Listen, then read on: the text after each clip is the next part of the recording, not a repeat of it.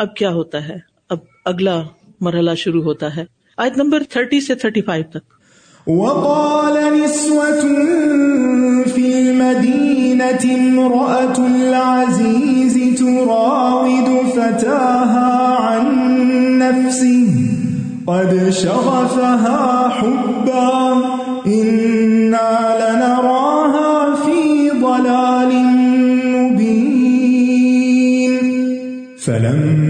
فلما سمعت بمكرهن أرسلت إليهن وأعتدت لهن متكأا وآتت كل واحدة منهن سكينا وقالت اخرج عليهن فلما رأينه أكبرنه وقطعن أيديهن وقلن حاش لله ما هذا بشرا. وقلن حاش لله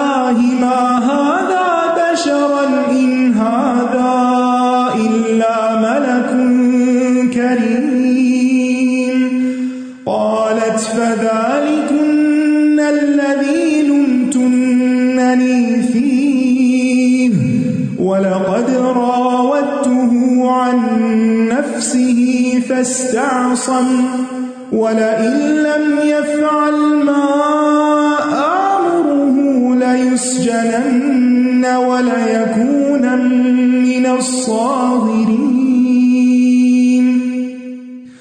قال رب السجن أحب إلي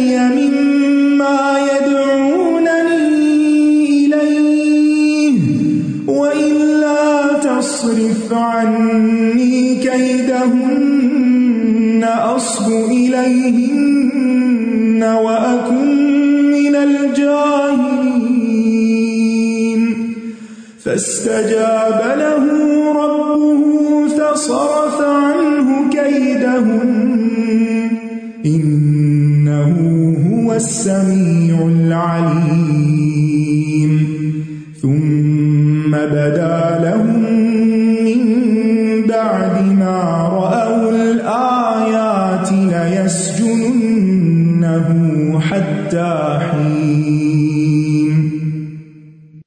اب بات پھیل گئی اور شہر میں کچھ عورتیں کہنے لگی کہ عزیز کی بیوی اپنے غلام کو اس کے نفس سے پھسلاتی ہے یعنی برائی کی دعوت دیتی ہے۔ یقیناً اس کی محبت نے اسے فریفتہ کر لیا ہے۔ ہم تو اسے کھلی گمراہی میں دیکھتی ہیں یعنی عورت ہی کو الزام دے رہے پھر جب اس عزیز کی بیوی نے ان عورتوں کی مکاری کے بارے میں سنا، تو ان کی طرف دعوت نامہ بھیجا اور ان کے لیے مسندیں تیار کی پارٹی تھرو کی اور ان میں سے ہر ایک کے ہاتھ میں ایک چھری دے دی۔ اور یوسف سے کہا، ذرا ان کے سامنے نکلا تو جب ان عورتوں نے اسے دیکھا اور اس کے حسن سے مروب ہو گئی، تو اپنے ہاتھ کاٹ لیے۔ یعنی وہ پھل کاٹ رہی تھی تو بجائے اس کے کہ پھل پہ چھری پہنے اپنے ہاتھ پہ پھیر لی۔ اور سبھی نے کہنے لگی، اللہ کی پناہ یہ کوئی انسان نہیں، بلکہ یہ تو ایک معزز فرشتہ ہے۔ عزیز کی بیوی کہنے لگی، یہی تو وہ شخص ہے جس کے بارے میں تم مجھے ملامت کرتی ہو۔ اور میں نے اسے اس کے نفس سے پھسلانا چاہا تھا، لیکن وہ بچ نکلا۔ اور اگر اس نے وہ نہ کیا، تو میں اسے حکم دیتی ہوں۔ کہ وہ ضرور قید کیا جائے گا اور ضرور وہ ذلیل ہوگا۔ اس نے کہا، اے میرے رب، قید خانہ مجھے اس گناہ سے زیادہ محبوب ہے، جس کی طرف یہ سب مجھے دعوت دے رہی ہے اور اگر تو نے مجھ سے ان عورتوں کی چال نہ پھیری، تو مجھے ڈر ہے کہ میں ان کی طرف مائل ہو جاؤں گا اور میں جاہلوں میں سے ہو جاؤں گا۔ تو اس کے رب نے اس کی دعا قبول کر لی اور ان عورتوں کی چال اس سے پھیر دی۔ بے شک وہ خوب سننے والا، خوب جاننے والا ہے۔ پھر اس کی بے گناہی کی نشانیاں دیکھ لینے کے بعد بھی ان کو یہی سمجھ آیا کہ وہ ایک مدت تک کے لیے یوسف کو قید کر دیں۔ ایک اور آزمائش۔ اب دیکھیے کہ یوسف اور عزیز مصر کی بیوی کا واقعہ شہر میں پھیل گیا۔ ہر زبان پر یہی بات تھی کہ وہ یوسف کو گناہ پہ اکساتی ہے اور اس کی محبت میں گرفتار ہو گئی ہے، اپنے ہوش و حواس کھو بیٹھی ہے۔ جیسے اسی قسم کے لوگوں کے بارے میں باتیں کی جاتی ہیں۔ نام ان کا زلیخا بتایا جاتا ہے اس خاتون کا۔ کہ اس پر بھی آپ دیکھیں کہ زلیخا کا دماغ کس طرح کام کرتا ہے کہ میں ان عورتوں کی باتوں کے جواب کیسے دوں؟ لہٰذا سب کو اپنے گھر پارٹی پہ انوائٹ کر لیتے کہ کچھ کھلاؤں پلاؤں اور پھر یوسف کو دکھاؤں تو پھر مجھے الزام نہ دے اب ہوا یہ کہ جو ہی انہوں نے سنا عورتوں کی باتوں کو تو ان سب کو انویٹیشن بھیج دیا اور ان کے لیے بہت آرام دہ جگہ تیار کی۔ آت عدت لہن متکا۔ متکا کہتے ہیں اسی جگہ کو جہاں ٹیک لگا کے بیٹھا جائے، کاؤچز تیار کیے اور ان کے آگے پھل فروٹ رکھے اور ہر ایک کو چھری دی تاکہ وہ خود کھائیں۔ اور کھا ہی نہیں تھی کہ اتنے میں یوسف کا کہ باہر آ جاؤ، ان کے سامنے آؤ۔ جو ہی وہ سامنے آئے اور ان کو دیکھا تو ان عورتوں کی آنکھیں پھٹی کی پھٹی رہ گئی کہ اتنا خوبصورت نوجوان اور ایک دم پکار رکھی۔ اللہ کی قسم، یہ تو کوئی معزز فرشتہ ہے، انسان نہیں ہے۔ اب یہاں اس عورت کو کہنے کا موقع ملا، یہی تو اصل بات تھی کہ یہ اتنا خوبصورت ہے اور اتنا ہینڈسم ہے کہ میں اس کی محبت میں گرفتار ہو گئی ہوں۔ تو مجھے کیوں ملامت کرتی ہوں لیکن بات یہ ہے کہ یہ اپنے آپ کو بچا نکلا ہے۔ اس نے میری بات نہیں مانی۔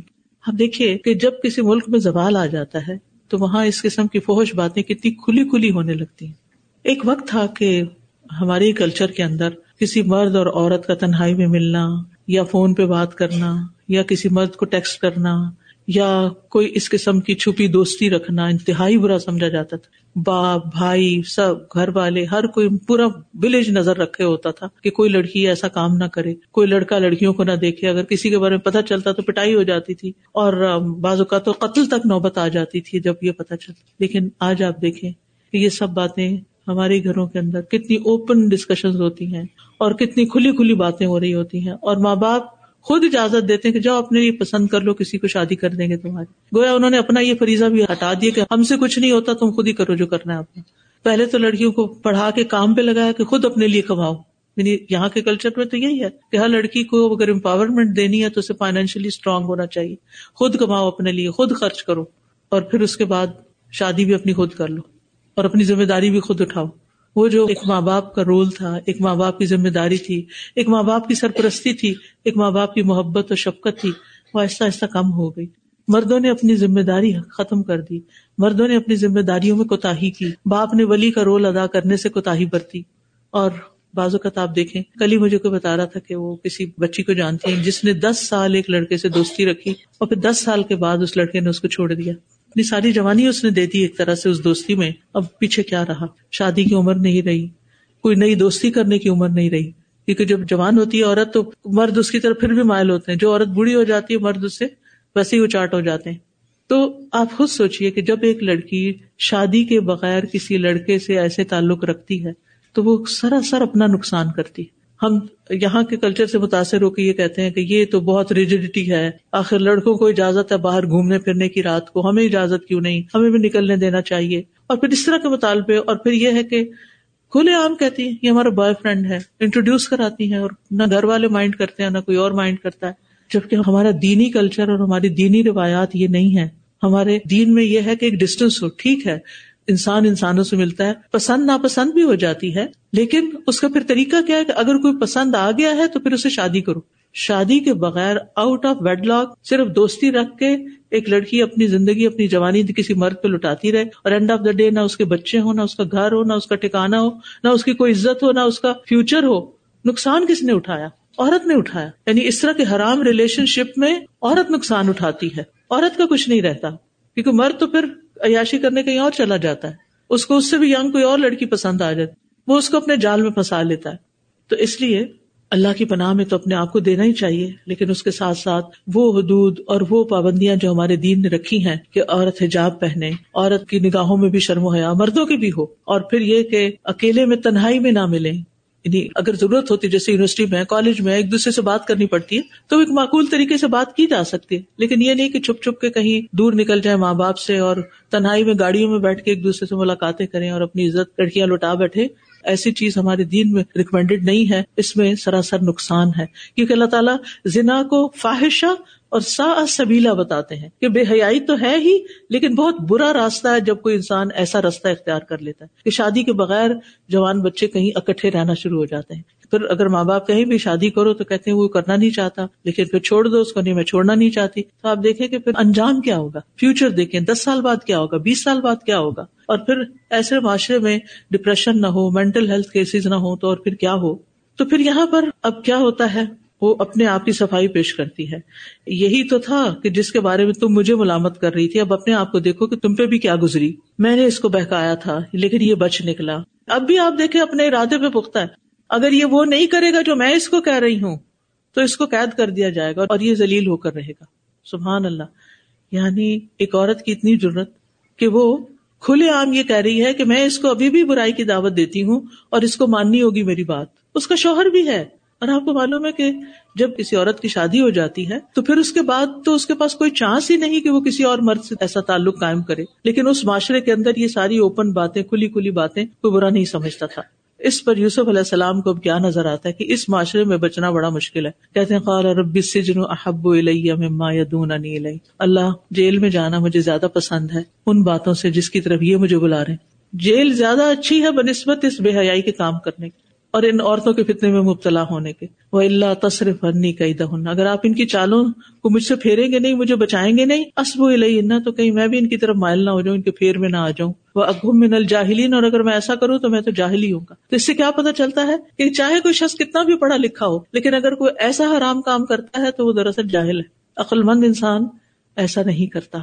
لہذا بچوں کے اندر اس برائی کی کباہت، اس برائی کو برائی بتائیں، کیونکہ یہ نسلوں کی خرابی کا باعث بن جاتی، یہ خاندانوں کی تباہی کا باعث بن جاتی ہے۔ تو یوسف علیہ السلام کے کال میں دو نصیحتیں ہیں کہ گناہوں اور نافرمانیوں کے مقابلے میں انسان پھر ایسی جگہ چلا جائے جہاں وہ گناہ نہ ہو۔ اور دوسرا یہ کہ اللہ کی طرف اپنا رخ پھیر دے، اپنے دل کو اللہ کی عبادت اور اللہ کی اطاعت پر مضبوط کرے اور اللہ پہ توکل کرے، اسی سے مدد طلب کرے۔ یعنی اگر کسی بھی انسان کے اندر ایسے کو برے جذبات پیدا ہو جاتے ہیں یا اپنے شوہر کے علاوہ کسی اور مرد کا خیال آنے لگتا ہے یا کسی اور عورت کا مرد کو خیال آنے لگتا ہے، تو پھر کیا کرے؟ اس تعلق کو ختم کر دے، اس نمبر کو بلاک کر دے، اس جگہ پہ جانا چھوڑ دے، اپنی جاب چینج کر لے اور اپنے دل کے حال کو اللہ کے حوالے کرے اور اپنے اللہ سے مدد مانگے کہ یا اللہ، اس فتنے کو تو میرے دل سے نکال دے کیونکہ میں تو بڑی مصیبت میں آ گیا ہوں۔ اور اللہ سے التجائیں کرے، کیونکہ جو سچے دل سے رب سے مانگتا ہے، تو اللہ سبحانہ تعالیٰ اس کی مدد کرتا ہے۔ اور وہ اپنی تدبیر پر نہیں بلکہ رب پہ بھروسہ کرتا ہے۔ اب کیا ہوا؟ فس سجا بلہ رب اس کے رب نے اس کی دعا قبول کر لی۔ فسر افان ہو قیدا ہونا سب عورتوں کی چالیں ادھوری رہ گئی ان نہ سمیع بے شک وہ دعاؤں کا خوب سننے والا ہے، خوب جاننے والا ہے۔ تو بات یہ ہے کہ گناہ سے اللہ ہی بچاتا ہے۔ اس کے لطف و کرم کے بغیر کوئی بچ نہیں سکتا، کیونکہ ہم اپنے آپ کو پاک باز نہیں کہہ سکتے۔ اور اللہ تعالیٰ کا وعدہ ہے وقال رب کو مدونی استجب لکم۔ تمہارا رب کہتا ہے مجھ سے دعا کرو، میں ضرور قبول کروں گا۔ وَإِذَا عبادی انی فنی قریب میرے بندے جب آپ سے میرے بارے میں پوچھتے ہیں تو بتائیے کہ میں قریب ہوں۔ اجیب دعوت الداعی جب بھی بندہ مجھے پکارتا میں پکار سنتا ہوں، جواب دیتا ہوں۔ بس اس کی قبولیت کا ایک وقت ہے۔ جب تک صبر کر لو، کیونکہ اس راستے میں کچھ سیکھنا ہے ابھی آپ کو۔ ابھی آپ کی کچھ اور بھی ضرورت ہے۔ کیونکہ جب ہم ہر وقت کمفرٹ میں رہتے ہیں، اب دیکھیں ہم ہر وقت بیٹھے رہتے ہیں تو مسل ویک ہو جاتے چلنے کے قابل نہیں رہتے۔ ہر وقت ٹھنڈ میں رہتے ہیں تو گرمی کی ایک جھلک برداشت نہیں ہوتی۔ تو انسان کے لیے اسر کے ساتھ یوسر ہے، تنگی کے ساتھ آسانی ہے۔ تم بدا لہم مارا ابل آیاتی لس جن اس کے باوجود کہ ان کی بے گناہی ثابت ہو گئی تھی۔ عزیز مصر کی بیوی نے خود کہہ دیا، میں نے ہی اس کو پسلایا تھا۔ یہ بچ نکلا ہے۔ پھر بھی انہوں نے یہ فیصلہ کیا کہ یوسف کو جیل میں ڈال دیا۔ بعض اوقات ایسا بھی ہوتا ہے۔ آپ بے گناہ ہوتے ہیں۔ آپ کی برات ہو چکی ہوتی ہے، لیکن پھر بھی آپ کو دنیا میں فوری طور پر اس کا کوئی پھل نہیں ملتا۔ ابھی تھوڑا وقت اور ہے۔ پھل ملنے کے لیے ابھی اور انتظار کرنا ہوگا۔ اب یہ زندگی کا مشکل ترین وقت تھا۔ بھائیوں کا حسد بھی مشکل تھا۔ کنویں میں پھینکا جانا بھی تکلیف دے تھا۔ عزیز مصر کے ہاں چند درہموں میں عزت نفس کی بات ہوتی ہے نا، اتنی سی بس میری بات۔ وہاں بکنا بھی کم تھا۔ پھر وہ الزام لگنا بھی تھا۔ لیکن اس کے بعد اب جیل خانے میں جانا ایک نیک انسان کے لیے اور ایک دیندار انسان کے لیے۔ یعنی جیل جانا ایک دبا لگ جاتا نا انسان پہ کہ وہ فلان جو جیل گیا تھا، صرف اس کے لیے پورے خاندان کے لیے۔ وہ فلاں خاندان جن کا فلان جو تھا وہ جیل میں گیا تھا۔ پچھلے دنوں ایک بچی نے معاملہ بیان کیا کہ ان کا رشتہ آیا ہے، وہ والدہ نے بلکہ کیا دور رشتہ آیا ہے۔ لیکن پتا چلا ہے کہ جو لڑکا ہے اس کے والدین کی لڑائی ہوئی تھی تو باپ نے بیوی کو مار دیا تھا، وہ جیل میں ہے۔ لڑکا خود پڑھا قابل ہوا ویل ٹو ڈو لیکن اب اچھی لڑکی کا رشتہ نہیں مل رہا۔ کیوں؟ کیونکہ باپ قید خانے میں۔ تو قید خانے میں جانا صرف یہ نہیں کہ فزیکل ٹارچر ہوتا ہے اور انسان ساری نعمتوں سے محروم ہو جاتا ہے۔ انسان کی بدنامی بھی بہت ساری ہو جاتی ہے، چاہے وہ بے گنا ہو۔ یہاں یوسف علیہ السلام ہنڈریڈ پرسینٹ بے گنا ہے۔ لیکن پھر بھی ان کے ساتھ ایسا ہو رہا ہے۔ تو کبھی بھی اللہ تعالیٰ سے بدگمانی نہ کیجیے کہ کوئی ضرور ہم نے گناہ کیا تو تبھی ہمیں کوئی مشکل آ گئی ہے۔ بعض اوقات اللہ تعالیٰ کسی انسان کے درجات بہت بلند کرنا چاہتا ہے تو اس کو ایک کے بعد ایک مشکل میں ڈال دیتا ہے تاکہ وہ پوری طرح بچور ہو کر زندگی میں بڑے کام کر سکے۔ اور یاد رکھیے، ہر تکلیف اللہ کے عزن سے آتی ہے اور اللہ کے ہر فیصلے میں بہتری ہوتی ہے۔ اللہ کے فیصلوں میں انسانوں کے لیے بھلائیاں ہیں اور مومن کا ہر حال خیر والا حال ہے۔ تکلیف بھی آئے کوئی جیل میں بھی جائے تو اس میں بھی اس کے لیے کوئی بھلائی ہوتی ہے۔ انسان صبر کرتا ہے تو اس کو اجر عظیم ملتا ہے۔ اور انسان کو ایسے تمام معاملات میں سرخروئی کے لیے اللہ پر بھروسہ کرنا چاہیے۔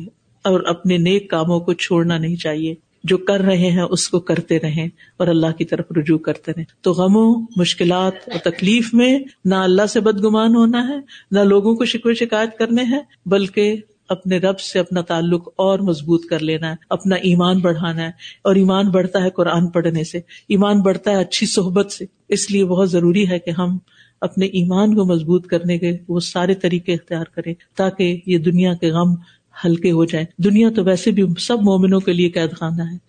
کیونکہ اس کے بعد جب وہ نکلیں گے، جنت میں جائیں گے تو دنیا تو ان کو واقعی جیل نظر آئے گی۔ تو اللہ سبحانہ تعالیٰ ہمیں ہر طرح کی تکلیفوں اور آزمائشوں سے بچا کے رکھے۔ لیکن اگر تقدیر میں کوئی ایسی چیز ہو تو اللہ تعالیٰ صبر جمیل عطا فرمائے اور اجر عظیم عطا فرمائے۔ آپ سب کے آنے کا بہت شکریہ۔ ان شاء اللہ کل بھی ہم ملیں گے۔ اللہ نے چاہا اور اگلا حصہ پڑھیں گے اور تیسرے دن پھر صورت ان شاء اللہ مکمل ہوگی۔ اللہ خیرن واخر داوانا الحمد اللہ رب العالمین۔ سبحان اللہ و بحمد کا اللہ اللہ اللہ انت استخر کا و اطوب السلام علیکم و رحمۃ اللہ وبرکاتہ۔